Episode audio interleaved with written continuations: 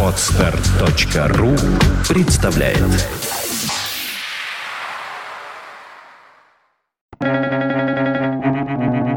Свободное радио Компьюлента Вера гораздо лучше вероисповедания. Вероисповедание – это когда вместо тебя думают другие. Бакминстер Фуллер.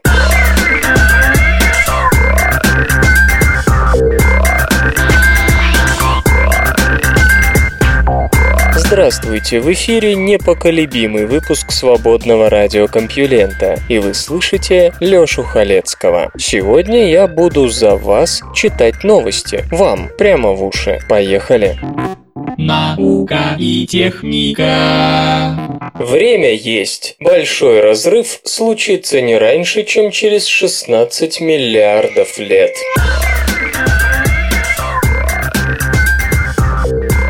Если верить ученым, темная энергия составляет около 70% окружающей нас Вселенной. И это печально не только потому, что Агюст Конт застрелился бы при этих словах. Такого и его позитивизм не выдержал бы. Теоретически темная энергия оказывает основное влияние на дальнейшую судьбу Вселенной, а мы это влияние представляем пока довольно смутно, как и саму природу темной энергии. Однако как-то прояснить этот в высшей степени темный вопрос все же надо. Исследователи из научно-технического университета Китая, Института теоретической физики Китайской академии наук, а также из Северо-Восточного и Пекинского университетов взялись за проблему, исходя из теории так называемого «большого разрыва». Слушатель СРК – человек иногда пугающе грамотный, поэтому про большой разрыв он и сам все знает. Отмечу, впрочем, что подход китайцев исходит из параметра W меньшего минус единицы, то бишь отношение давления темной энергии к ее плотности меньше минус одного. Иными словами, отрицательное давление темной энергии порождает отталкивание, антигравитацию, ведущую к росту интенсивности разбегания вещества во Вселенной. Разумеется, сам факт возможности антигравитации пока не доказан и вытекает лишь из определенных трактовок уравнения состояния. Но следует признать, что трактовки эти очень распространены. Проблема, вытекающая из этого самого преобладания давления темной энергии над взаимным притяжением обычной материи, заключается в следующем. В конечный промежуток времени такое давление возрастет бесконечно. Попросту говоря, нас с вами разорвет на британский флаг, если, конечно, мы доживем до этого радостного события. Отсюда и название теории, ведь разорвет и все существующие галактики, и вообще любые образования с участием обычной материи. Причем еще до самого конца звезды на небе гипотетической планеты, откуда гипотетический наблюдатель будет следить за ужасающим процессом, начнут постепенно гаснуть, что объясняется их исчезновением за горизонтом событий.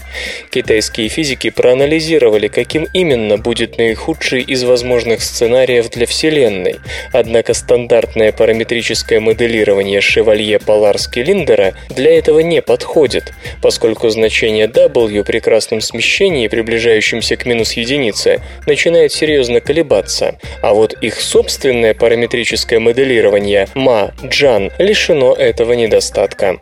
Очевидно, что если Вселенная угрожает быть однажды разорванной на мелкие кусочки, то главный вопрос звучит так. Когда? Ограничив параметрическое моделирование по методу Монте-Карло по схеме цепей Маркова, исследователи пришли к выводу, что в наихудшем случае это произойдет через 16,5 миллиардов лет с вероятностью 95,4%. Однако лучше всего всем параметрам удовлетворили 103,5 миллиарда лет от текущего момента. Причем чем крупнее наблюдаемый объект, тем быстрее его постигнет печальная судьба потери собственной структуры в результате большого разрыва.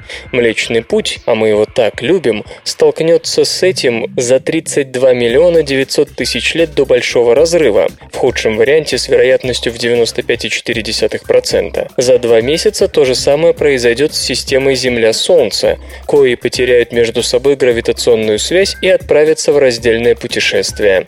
За пять дней до конца Луна отделится от Земли, Солнце разлетится на куски за 28 8 минут до конца света, а наша планета за 16 минут. При всей спекулятивности этого моделирования, с учетом нашего еще не слишком глубокого уровня знаний о природе темной энергии, одно все же внушает оптимизм. У нас есть немного времени, чтобы задаться вопросами, кто виноват и что делать. А это мы очень любим. Спорная экзопланета возглавила список наиболее пригодных для жизни.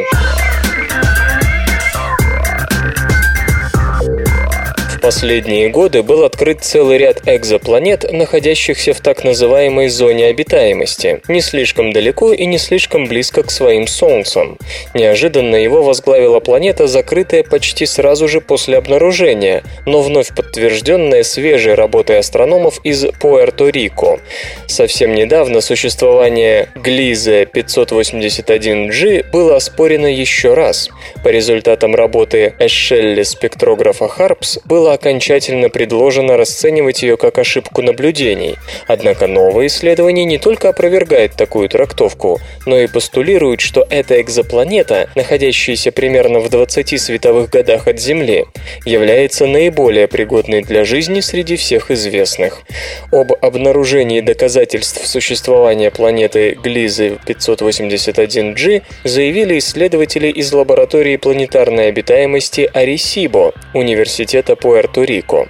Напомню, это небесное тело, открытое в сентябре 2010-го, подверглось критическому анализу со стороны ряда астрономов буквально через несколько недель после его открытия.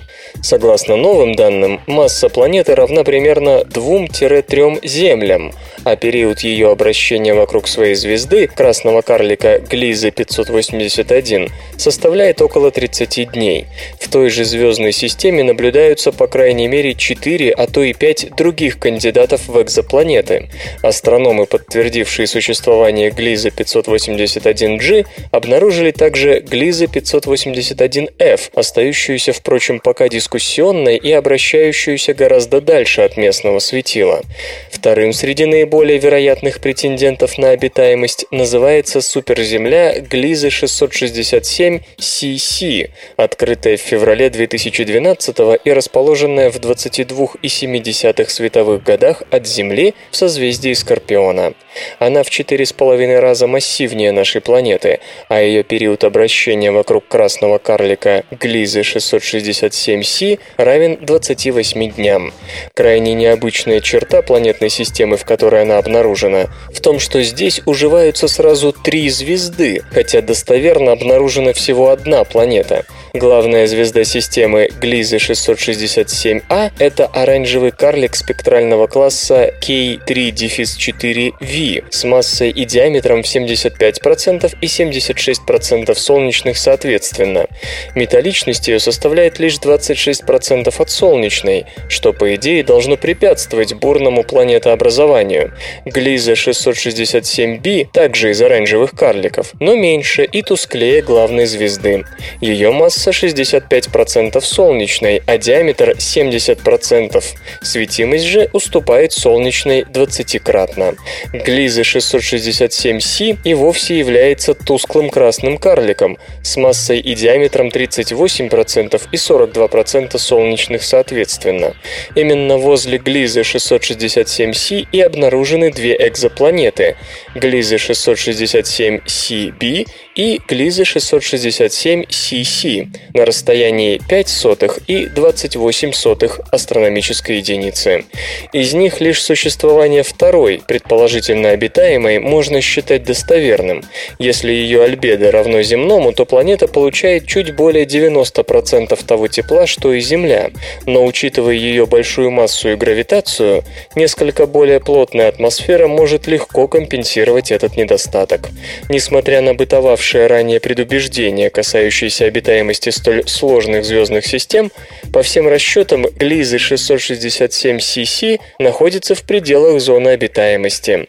Она относительно близка лишь к одной из трех своих звезд, в то время как пара остальных не воздействует на нее настолько сильно, чтобы сделать ее орбиту непостоянной, а возникновение жизни маловероятным.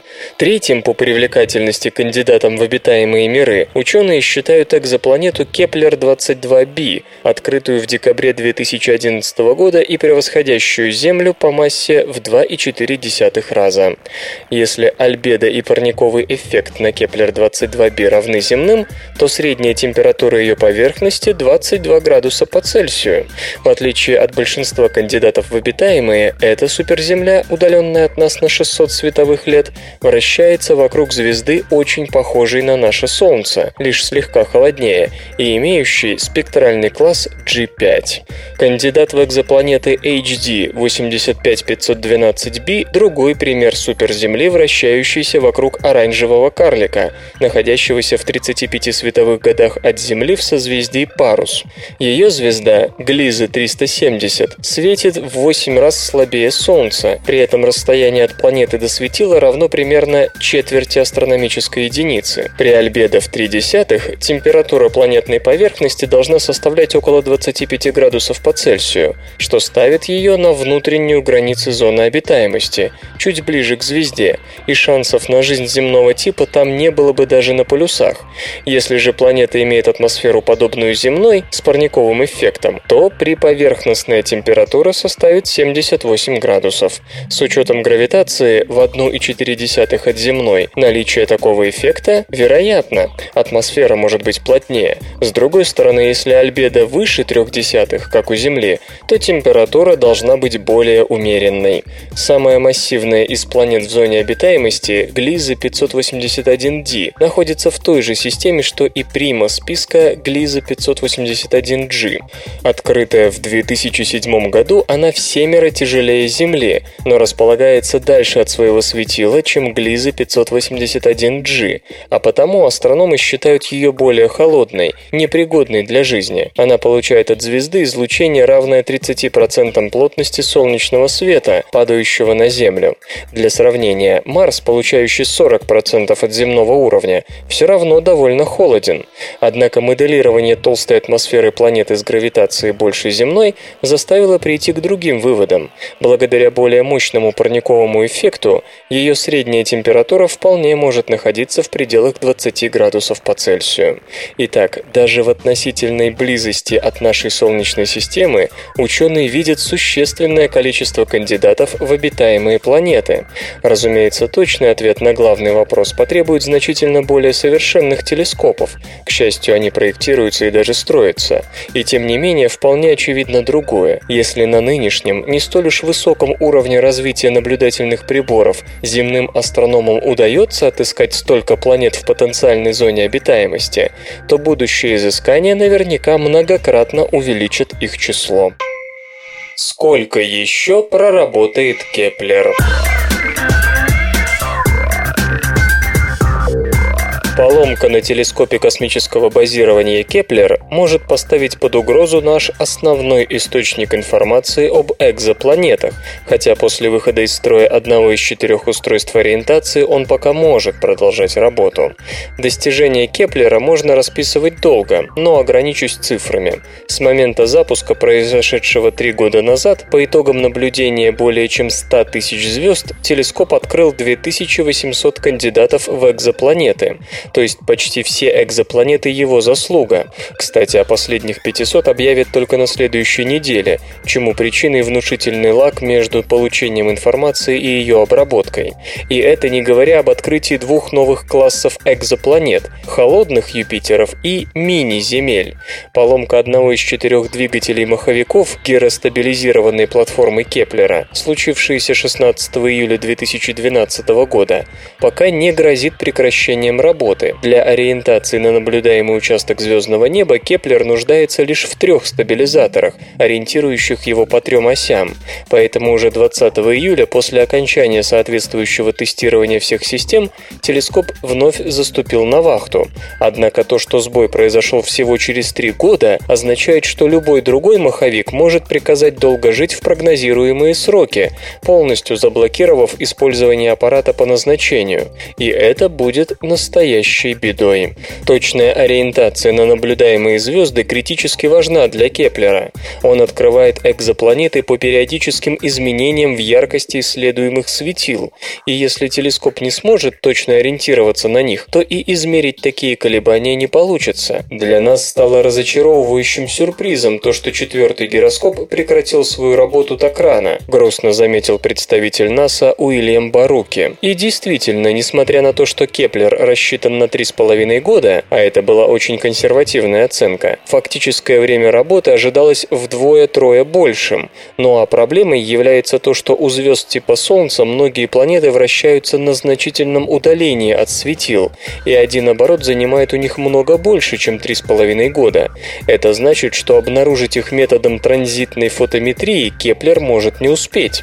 Таким образом, предпринимаемые сегодня попытки найти планеты-двойники Земли, вращающиеся вокруг близнецов Солнца, могут не дать результаты просто в силу малого времени непрерывных наблюдений. Да что далеко ходить. В нашей системе большая часть планет имеет год намного превышающий 3,5 земных. И еще одна сложность. Одного наблюдения транзита экзопланеты через диск звезды часто недостаточно для ее уверенного обнаружения, ибо шумы, влияние других экзопланет и прочие превходящие факторы могут искажать результаты фотометрии. Нужно, чтобы работа Кеплера продолжалась еще как минимум 4 года, дабы надежно установить существование планет земного типа вокруг звезд, похожих на Солнце, говорит господин Баруки. Миссия имела оглушительный успех, но перед ней все еще стоят критически важные задачи. НАСА разрабатывает технологию изготовления любых предметов прямо на борту космических кораблей.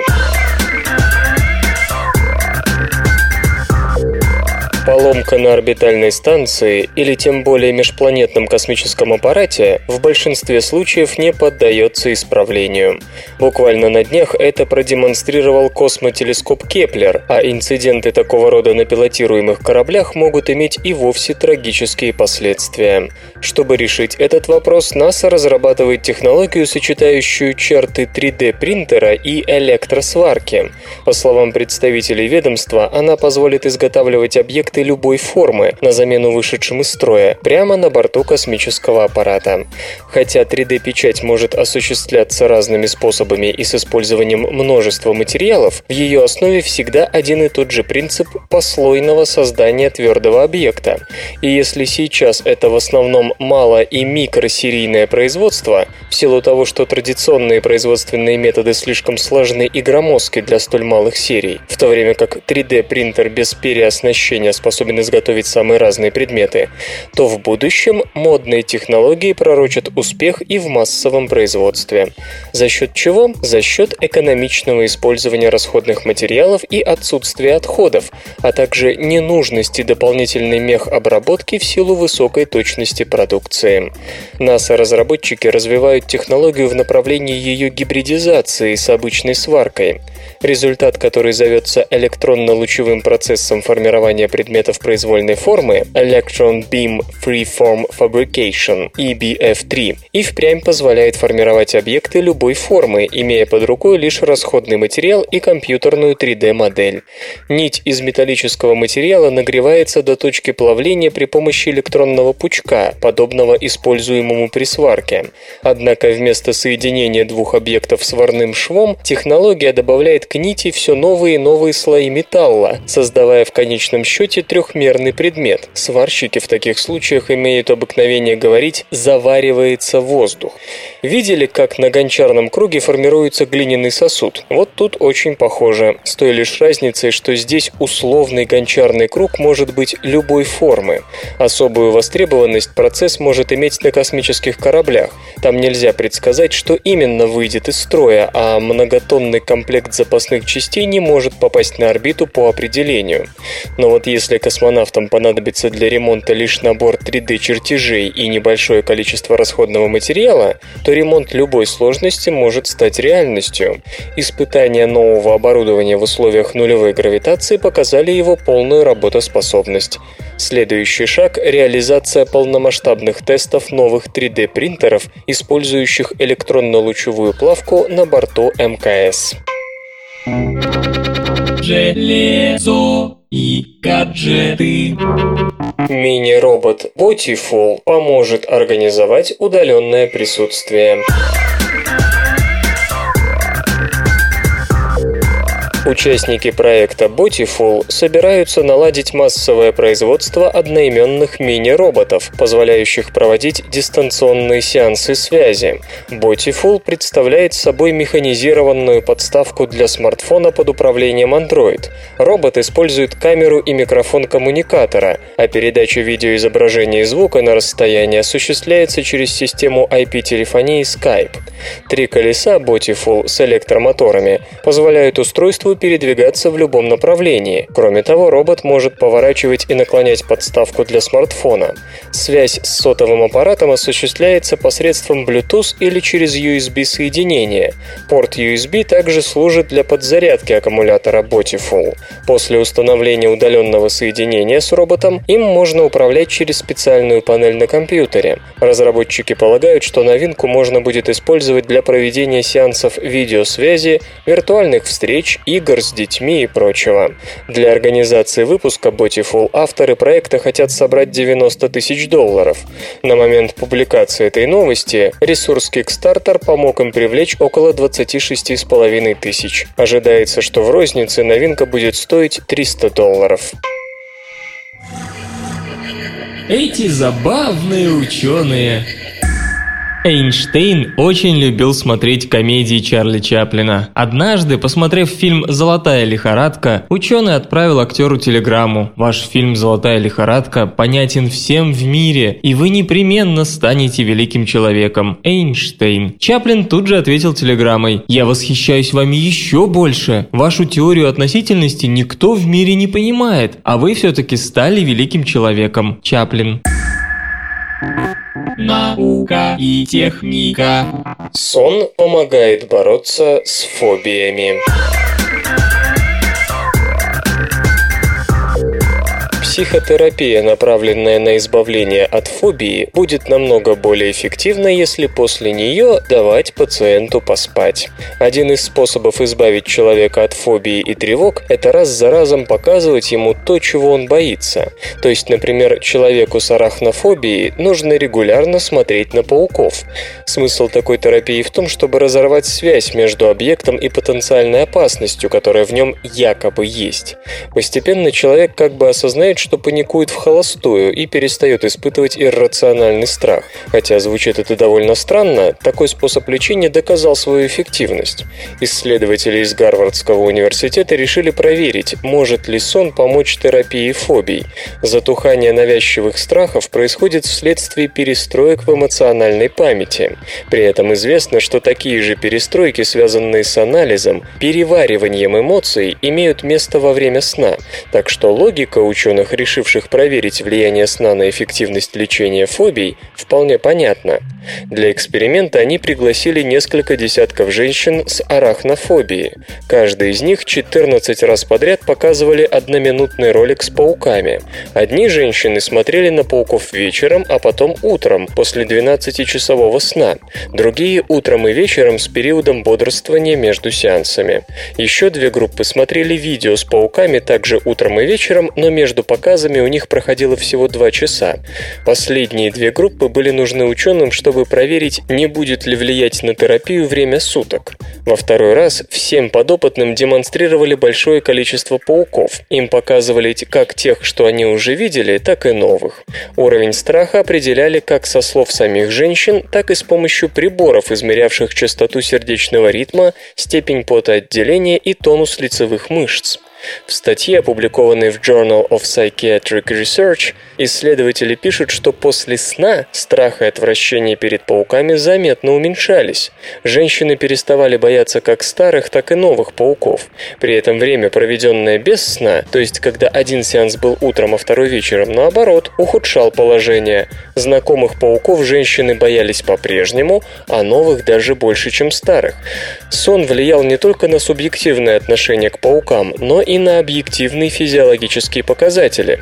То есть не только женщина сама говорила, что боится меньше, ее сердце и потовые железы вели себя после сна гораздо спокойнее. И это было связано именно со сном. Если между сеансами терапии участницы эксперимента не спали, то степень их страха не изменялась, независимо от того, смотрели они на пауков утром или вечером. Очевидно, заключают авторы работы, в терапии фобий, страхов, посттравматических синдромов можно добиться куда больших успехов, если призывать на помощь сон. Во сне активируются системы эмоциональной памяти, и с учетом сеанса терапии у человека больше шансов избавиться от напрасного страха, не подкрепленного никаким опасным стимулом. Правда, есть одна проблема, на которую указывают сами исследователи. Вечером некоторые люди делаются более чувствительными к страху и такой способ лечения может вообще наградить их бессонницей. В этом случае, вероятно, нужно проводить сеансы терапии днем, а после этого давать пациенту какое-то время на дневной сон. Мы видим женщин по частям. Наш мозг воспринимает мужское и женское тело по-разному. Мужское тело как целое, женское как сумму деталей. Причем такое восприятие характерно как для мужчин, так и для женщин. То есть дамы видят своих подруг тоже по частям. Психологи из Университета Небраски выяснили, что наш мозг воспринимает мужчин и женщин по-разному. Как говорится, кто бы сомневался. Но в данном случае речь идет не о восприятии личности, характера прочей психологии, а об осознании чужого тела.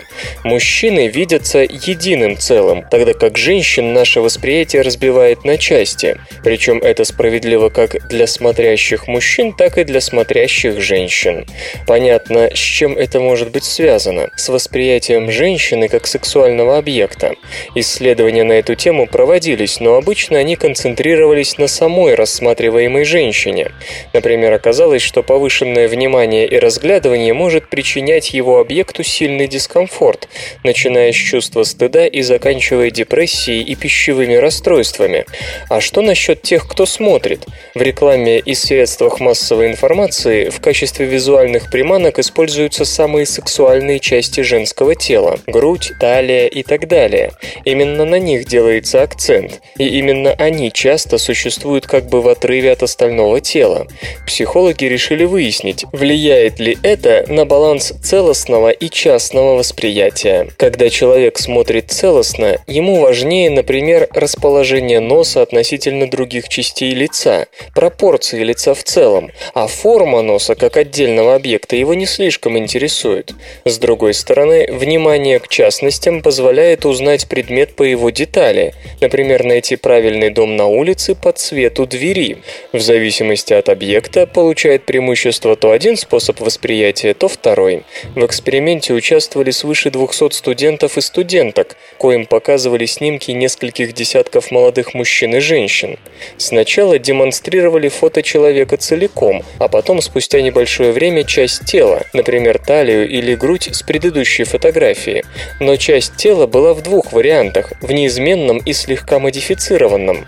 Нужно было сказать, в каком виде эта талия была на первой, целой фотографии. В в другом варианте во второй раз показывали человека целиком, но опять-таки со слегка измененными частями тела. И тут тоже нужно было сказать, какое фото соответствует тому, что демонстрировалось раньше. Как пишут исследователи, участники и участницы эксперимента определяли сходство по целому портрету, если шла речь о мужчинах, и по части тела, если о женщинах.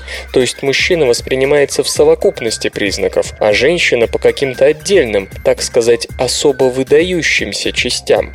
Каждый может вспомнить кадр из какого-нибудь фильма, да что там кадр, просто уличную сценку, когда молодые и не очень молодые мужчины провожают взглядами прошедшую мимо женщину, и эти взгляды прикованы обычно к конкретной части тела. Любопытно, однако, что и сами дамы видят своих подруг также, частями. Наверное, этому можно подобрать какое-то эволюционно-биологическое объяснение, но авторы работы склонны кивать на въевшиеся в мозг поп-культуру иллюзорные стереотипы. Тут следует сказать, что такой перекос в восприятии не есть нечто незыблемое. Исследователи повторяли эксперимент, попытавшись перед тем перепрограммировать восприятие участников. Им предлагали посмотреть на большие буквы, сложенные из нескольких маленьких. Например, большие «Н» были наполнены множеством маленьких «Т». Одних просили сосредоточить внимание на больших буквах, то есть включить целостное видение. Других посмотреть на маленькие, то есть задействовать детализацию восприятия. После такой обработки изменялось и восприятие другого человека. Если проводилась настройка на целостное видение, женское тело становилось в глазах испытуемого единым целым. В общем, в данном случае борьба с сексистскими предрассудками зависит от доброй воли и простых психологических упражнений. Нездоровое питание повышает уровень телесно-духовного дуализма в сознании.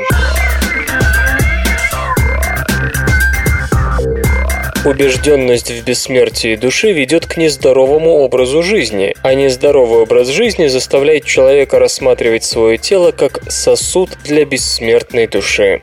Многие люди, осознанно или нет, придерживаются в вопросах души и тела дуалистических взглядов. Для них мозг и разум или душа – это разные сущности. Тело – только сосуд сознания, и сознание всего лишь покидает свой сосуд, когда тот приходит в негодность. И есть много других людей, людей, которые придерживаются прямо противоположной точки зрения. Для них разум и его носитель мозг одно целое. Не то чтобы об этом никто не догадывался, но оказывается, рассмотреть психологические последствия такого отношения к телу и душе тоже никому не приходило в голову. На исследование вопроса отважилась группа психологов из Кёльнского университета. Ученые пришли к выводу, что те, кто склонен разделять дуалистические взгляды, более небрежно относятся к своему здоровью, здоровью – не слишком увлекаются физическими упражнениями и предпочитают не очень здоровый рацион питания. Их идейные противники, наоборот, стараются за здоровьем следить. Но при этом верно и обратное. Установка на нездоровое питание способствует, так сказать, разделению души и тела. То есть, как уверяют психологи, если показать человеку серию картинок с гамбургерами, будь он упорнейшим материалистом, его философия все же поколеблется. Эти данные, очевидно, должны привлечь внимание религиозных проповедников и миссионеров всех мастей. Можно ли привить человеку идею о бессмертной душе, если подкрепить философско-теологические аргументы тарелкой углеводов под майонезом? В общей сложности ученые провели пять разных исследований на эту тему. Общий результат у них один. Дуализм души и тела заставляет с большим пренебрежением относиться к телу.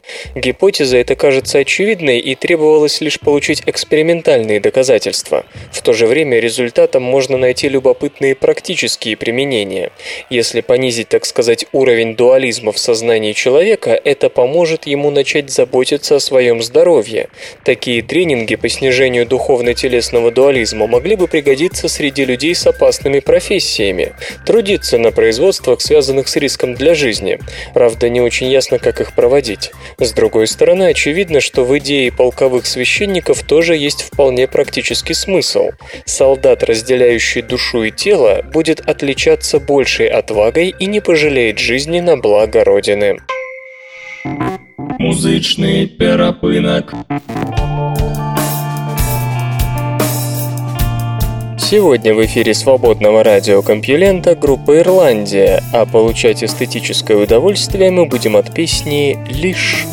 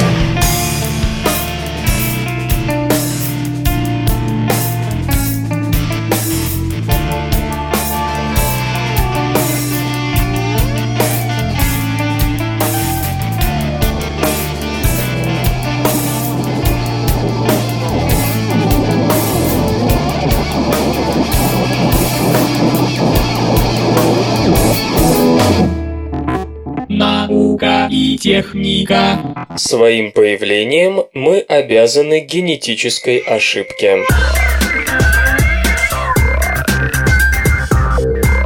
Свыше 500 миллионов лет назад некое беспозвоночное существо, жившее на дне океана, испытало два последовательных удвоения количества ДНК. Эта ошибка, говорит новое исследование, и стала залогом эволюции человека и многих других животных. Эти удвоения ДНК помогли системам клеточной связи, поэтому сегодня клетки нашего тела работают с информацией лучше самых умных смартфонов.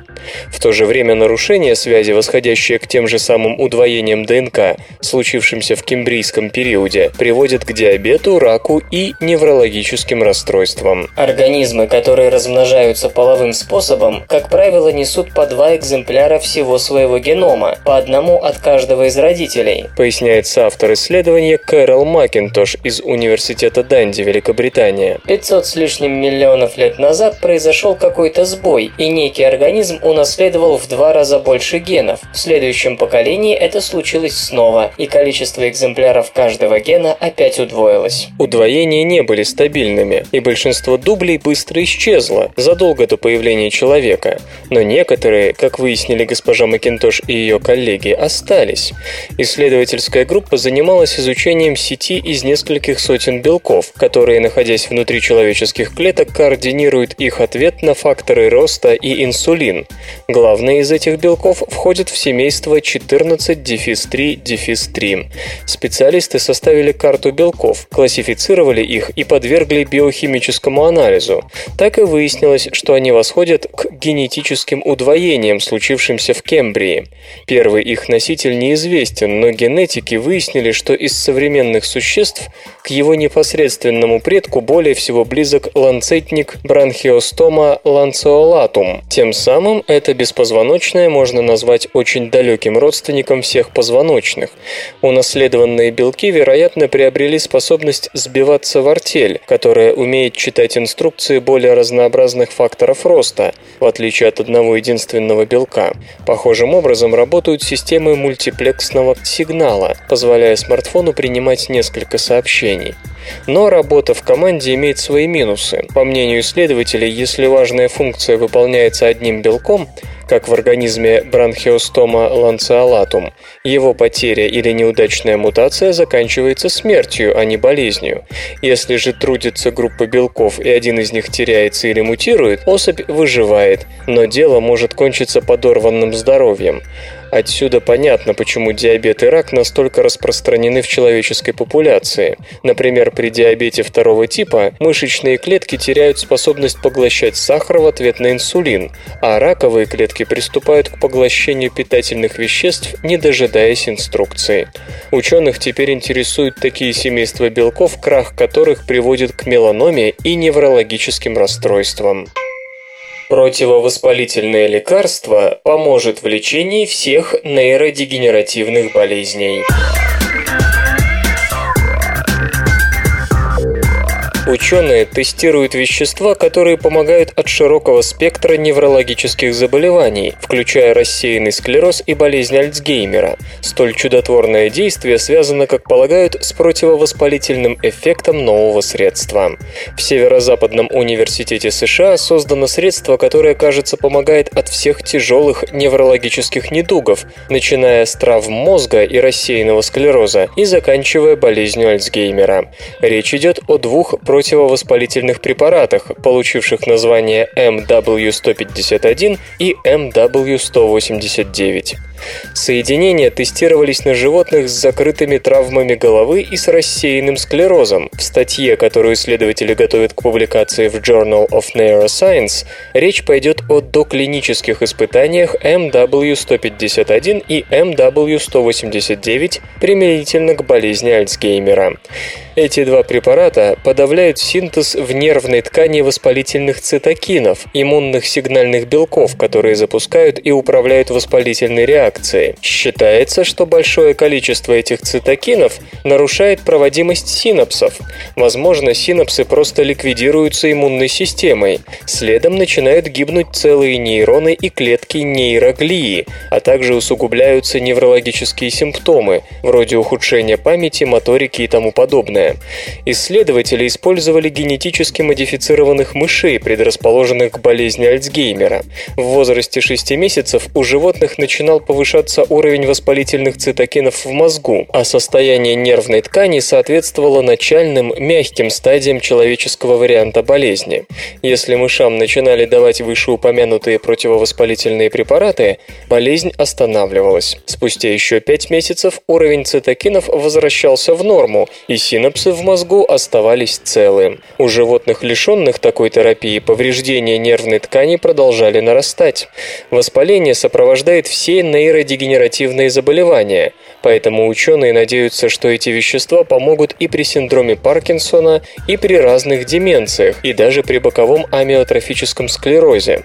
В случае рассеянного склероза иммунная система начинает повреждать глиальную изоляцию нервных волокон, из-за чего опять-таки нарушается правильное проведение импульса.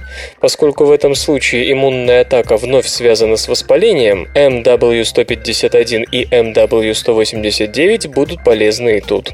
Изначально же эти соединения создавались для лечения травм мозга, чтобы помочь иммунитету справиться с повреждениями и убрать отмершие клетки. К сожалению, в таких случаях высокая активность иммунной системы может повредить в том числе здоровым тканям, поэтому нужно нечто, что держало бы иммунитет в рамках. Впрочем, столь многогранные лекарства всегда вызывают подозрения, как, к примеру, быть с отложениями в нейронах патогенных нерастворимых белков, которые служат визитной карточкой нейродегенеративным заболеваниям. Неужели эти препараты помогут справиться с бета-амилоидом, синуклеином, тау-белком и прочими нехорошими белками? Хотя не исключено, что как раз разрегулированная иммунная система мозга и подталкивает эти белки к плохому поведению, и если своевременно подавить воспалительную реакцию, нейроны будут избавлены от этих вредных белковых комплексов. Скат как прообраз подводного роборазведчика. Манта, скат размерами до 7 метров и массой до 2,5 тонн, самый крупный, кстати, привлек внимание исследователей из Виргинского университета не просто так. Это огромное существо, не имеющее встроенных механизмов гидростатического равновесия, позволяющих держаться в воде, типа плавательного пузыря, но при этом весьма эффективно плавающее и даже парящее в потоках. Последнее происходит за счет ни у кого более не встречающихся гидродинамических механизмов, механизмов, связанных с формой тела этих удивительных существ. Они не столько плавают за счет низкой внутренней плотности, как обычные рыбы, сколько летят на подводных крыльях. Кроме того, они исключительно маневренны и энергоэффективны. Расстояние их миграции в поисках пищи сравнимы с китовыми вояжами. Создание автономного подводного дрона со сходными принципами движения позволило бы, по словам разработчиков, резко увеличить площадь на спинных солнечных солнечных батарей, при этом не жертвуя скоростью и энергоэффективностью плавсредства. Инженеры полагают, что это ключевые требования к подводным роботам-разведчикам с неограниченной дальностью хода. Существующие схемы, нацеленные на мимикрию подобычных рыб, в этом отношении существенно уступают скотообразной форме. Надо сказать, что определенных успехов в создании дрона такого рода герои этой новости уже добились. Оболочка манта-бота выполнена из силикона, силикона, а актуаторы пока тросовые, сокращающие несущие поверхности при сматывании поводков на мини-катушке и удлиняющие их при обратном разматывании. Хотя в опытах были получены неплохие результаты по энергоэффективности движения и его бесшумности, разработчики собираются изучить пути возможного улучшения манеры плавания робоската, намереваясь превзойти уровень природного прототипа. В качестве особого преимущества дрона, потенциального подводного разведчика, исследователи отмечают его сходство с естественными скатами, полную бесшумность и вытекающую из этого скрытность. По всей видимости, эта точка зрения разделяется и финансирующим работы Управлением военно-морских исследований ВМС США.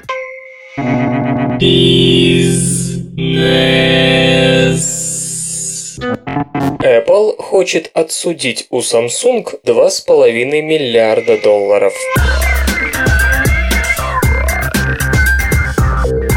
Компания Apple назвала сумму, которую она хочет получить от Samsung по делу о нарушении патентов на дизайн мобильных устройств. По утверждениям Apple, в смартфонах и планшетах Samsung якобы скопированы элементы внешнего вида и функционала iPhone и iPad. Именно благодаря этому, по мнению Яблочной империи, южнокорейский производитель вышел в лидеры на мировом рынке коммуникаторов. Samsung претензии отрицает, говоря, что разрабатывает уникальные продукты с целью наилучшей конкуренции. Так или иначе, Apple оценивает свой ущерб в 2 миллиарда 525 миллионов долларов. Из них 2 миллиарда – это компенсация за незаконное обогащение Samsung. Еще 500 миллионов – недополученная прибыль. Оставшиеся 25 миллионов, по мнению Apple, должны составить лицензионное отчисление. Утверждается, что компания Samsung обязана компенсировать солидный материальный ущерб, поскольку решила конкурировать, копируя Apple. Samsung же отвечают, что оппонент пытается задушить конкуренцию и ограничить выбор для потребителей в попытках сохранить свою исторически чрезмерную прибыль.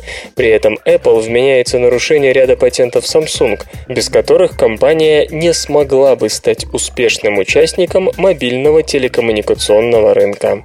30 июля слушания по делу начнутся в Сан-Хосе. Факты знаете ли вы, что немецкие материаловеды обнаружили в составе сирийского средневекового булата углеродные нанотрубки? Видимо, они возникли при сложном процессе ковки и закалки клинков, и их присутствием объясняются особые свойства этой стали. Наука и техника. Впервые воссоздан природный перламутр. Перламутр – радужное покрытие, основной компонент жемчуга, производимый привитивными моллюсками. Но все попытки воспроизвести перламутр с треском проваливались. И тогда ученые просто повторили те самые биологические шаги, которые предпринимает моллюск для образования перламутра. И все получилось. Переливающийся в лучах света перламутр, как все помнят, больше всего на виду внутри раковин некоторых моллюсков. Это же покрытие создает то, что мы знаем знаем как жемчуг. А вообще перламутр относится к редкому классу органоминеральных агрегатов и состоит в основном из карбоната кальция и конхиолина, рогового вещества, подобного хитину. Слоистая структура материала, перламутровой пленки, в которой необычные в своей дискретности слои карбоната проложены слоями конхиолина, придает ей не только хорошо знакомую переливчатость, но и механическую прочность. Красота и стойкость – страшная сила, особенно если начать мечтать о том, как можно было бы использовать подобное покрытие для своего обогащения, то есть на благо требовательного потребителя, если бы, конечно, можно было научиться получать такое покрытие искусственно. Почему бы, к примеру, не покрыть настоящим перламутром любимый iPhone или еще какой гаджет, обреченный болтаться у вас в кармане или сумке. К сожалению, все попытки создать копию перламутра с треском проваливались. То материалы не те, то результат не тот. До сегодняшнего дня. Ученые наконец-то забросили все попытки найти свой путь к победе, сдались и просто постарались воспроизвести те самые биологические шаги, которые предпринимает моллюск для образования перламутра. Благо, технологии позволяют и не такое. В результате успешного списывания исследователям из Кембриджского университета удалось полностью воссоздать природный перламутр. Копия имеет ту же структуру, механические и оптические свойства, что и у природного оригинала, правда не уточняется морского или речного. Теперь от лирики к деталям. Создание искусственного перламутра проходило в три этапа. Сначала пришлось подсмотреть то, каким образом моллюск управляет исходным карбонатом кальция. Нужно было убедиться в том, что во время осаждения из раствора этот важнейший компонент не будет кристаллизоваться. Как этого добиться? Спросили у моллюска, и оказалось, что к раствору карбоната кальция необходимо добавить ион магния и растворимый органический полимер, все так же, как это делает моллюск. Небольшое предметное стеклышко погружалось несколько раз в раствор полимера, смесь полиакриловой кислоты и поливинилпиридина, до образования на нем тонкой полимерной пленки, которая затем была подвергнута специальной обработке для придания ей пористой структуры.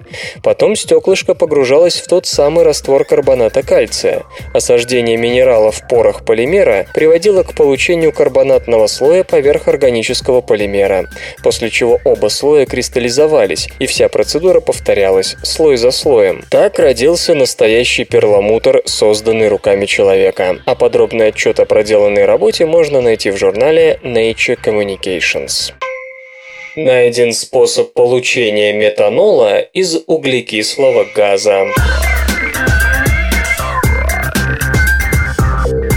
Повторюсь в который уж раз. Ископаемые источники энергии истощаются, а их использование приводит к образованию ненужного парникового газа СО2. Впрочем, растения нам только благодарны. Значение обеих проблем можно было бы серьезно смягчить, если бы нашелся эффективный способ использования диоксида углерода в качестве источника углерода при производстве топлива и химического сырья.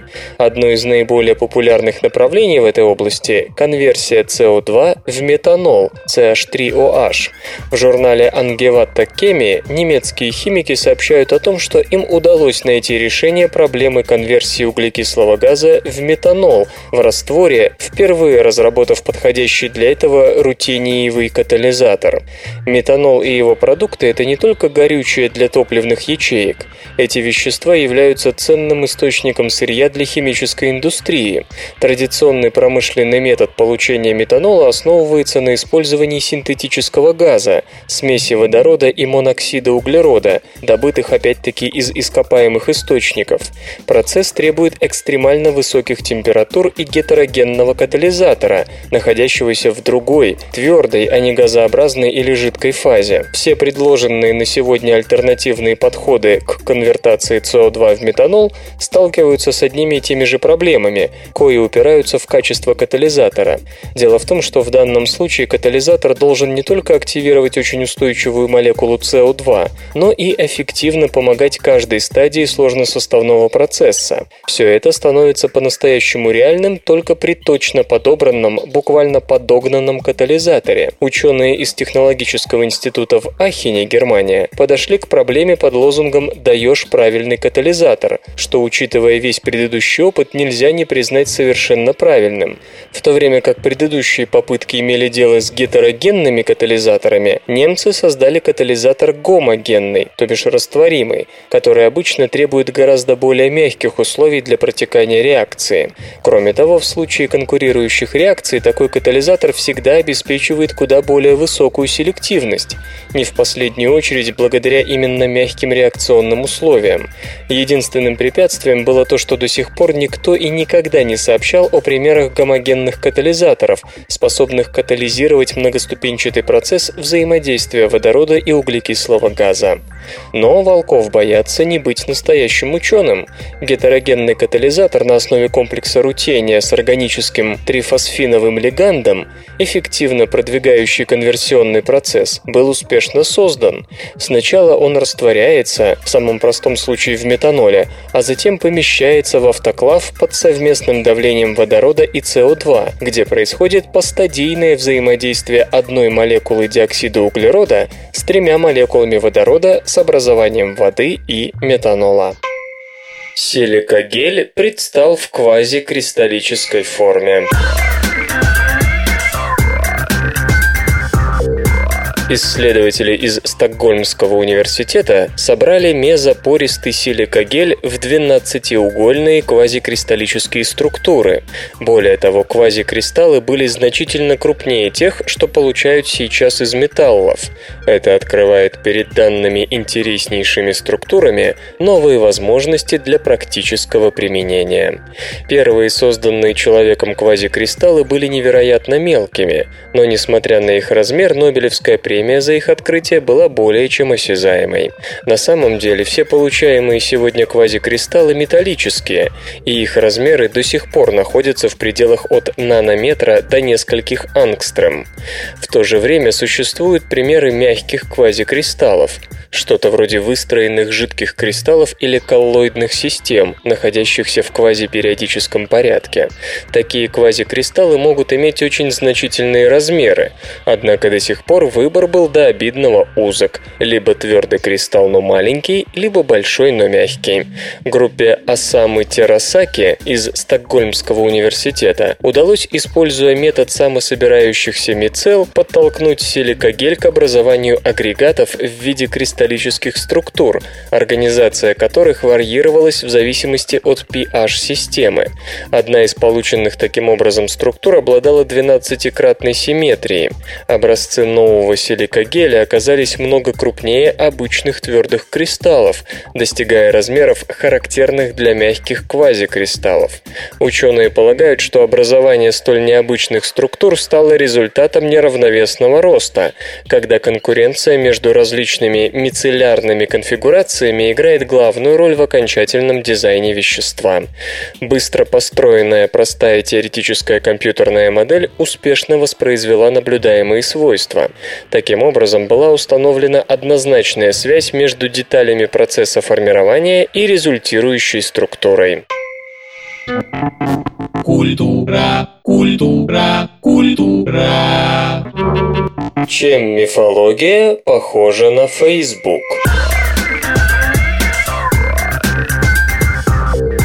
Как отличить вымышленную историю от реальной? Группа физиков предложила следующий метод – создать социальную сеть из персонажей и проверить, напоминает ли она настоящую социальную сеть.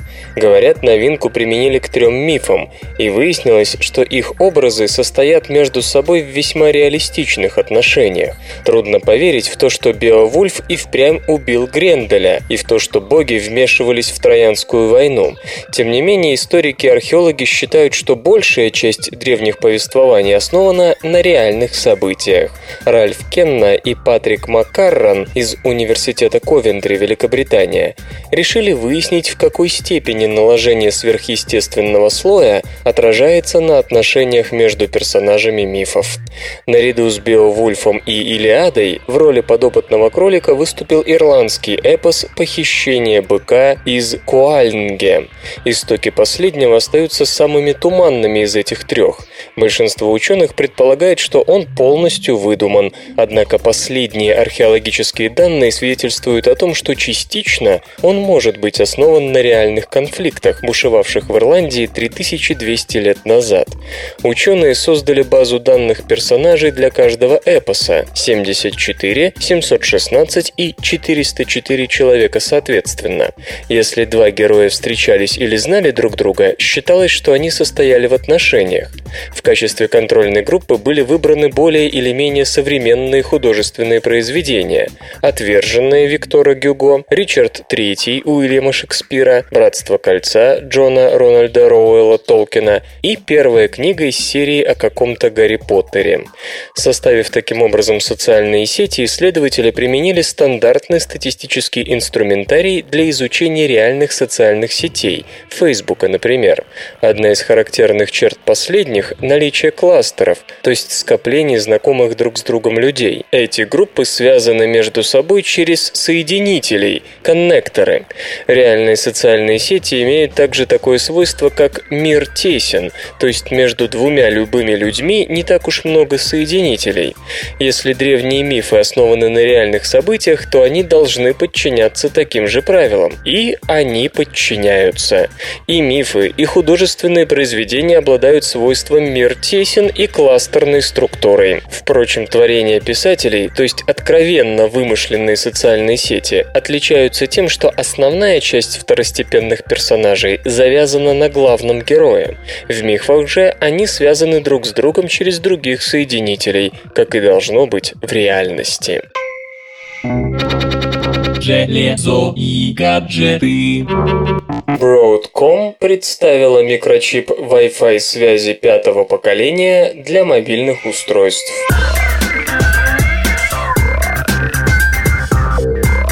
Компания Broadcom объявила о разработке микрочипа беспроводной связи BCM4335 для портативных устройств, смартфонов, планшетов, ультрабуков и прочего.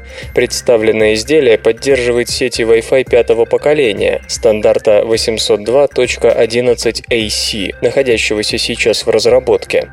Эта технология, основанная на использовании частотного диапазона 5 ГГц, обеспечивает скорость передачи информации информации в 1 гигабит в секунду и выше при применении нескольких антенн. Для сравнения, нынешний стандарт 802.11n дает теоретическую пропускную способность до 600 мегабит в секунду при использовании четырех антенн, хотя на практике показатель существенно ниже. Чип BCM4335 задействует один канал передачи данных, Теоретическая пропускная способность до 433 мегабит в секунду. В реальности стоит ожидать скорости не более 300 мегабит в секунду. Помимо Wi-Fi, новые изделия поддерживают Bluetooth 4.0 и FM-радио. Пробные поставки чипа уже начались. Массовое производство намечено на первый квартал 2013 года. Свободное радио Компьюлента.